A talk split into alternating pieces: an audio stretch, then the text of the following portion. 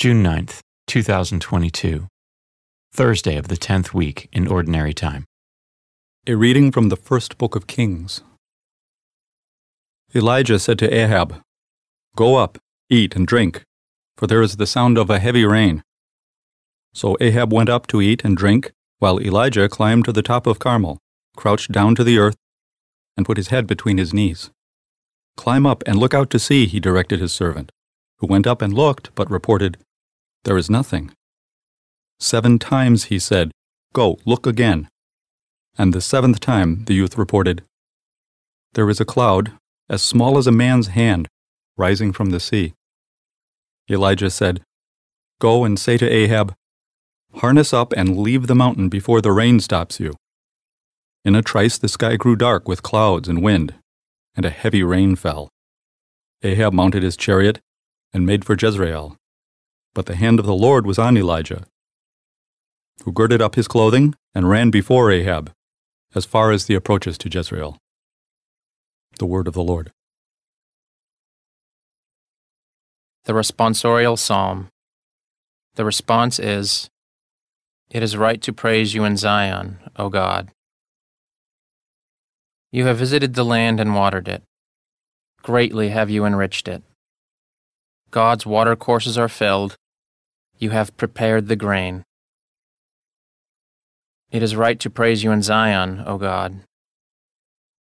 Thus have you prepared the land, drenching its furrows, breaking up its clods, softening it with showers, blessing its yield. It is right to praise you in Zion, O God. You have crowned the year with your bounty, and your paths overflow with a rich harvest. The untilled meadows overflow with it, and rejoicing clothes the hills. It is right to praise you in Zion, O God. A reading from the Holy Gospel according to Matthew. Jesus said to his disciples, I tell you, unless your righteousness surpasses that of the scribes and Pharisees, you will not enter into the kingdom of heaven.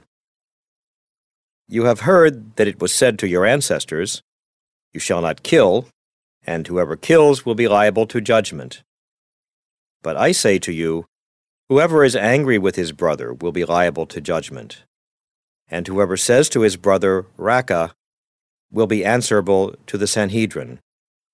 And whoever says, You fool, will be liable to fiery Gehenna. Therefore, if you bring your gift to the altar and there recall that your brother has anything against you, leave your gift there at the altar.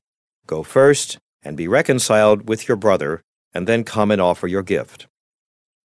Settle with your opponent quickly while on the way to court with him. Otherwise, your opponent will hand you over to the judge, and the judge will hand you over to the guard, and you will be thrown into prison.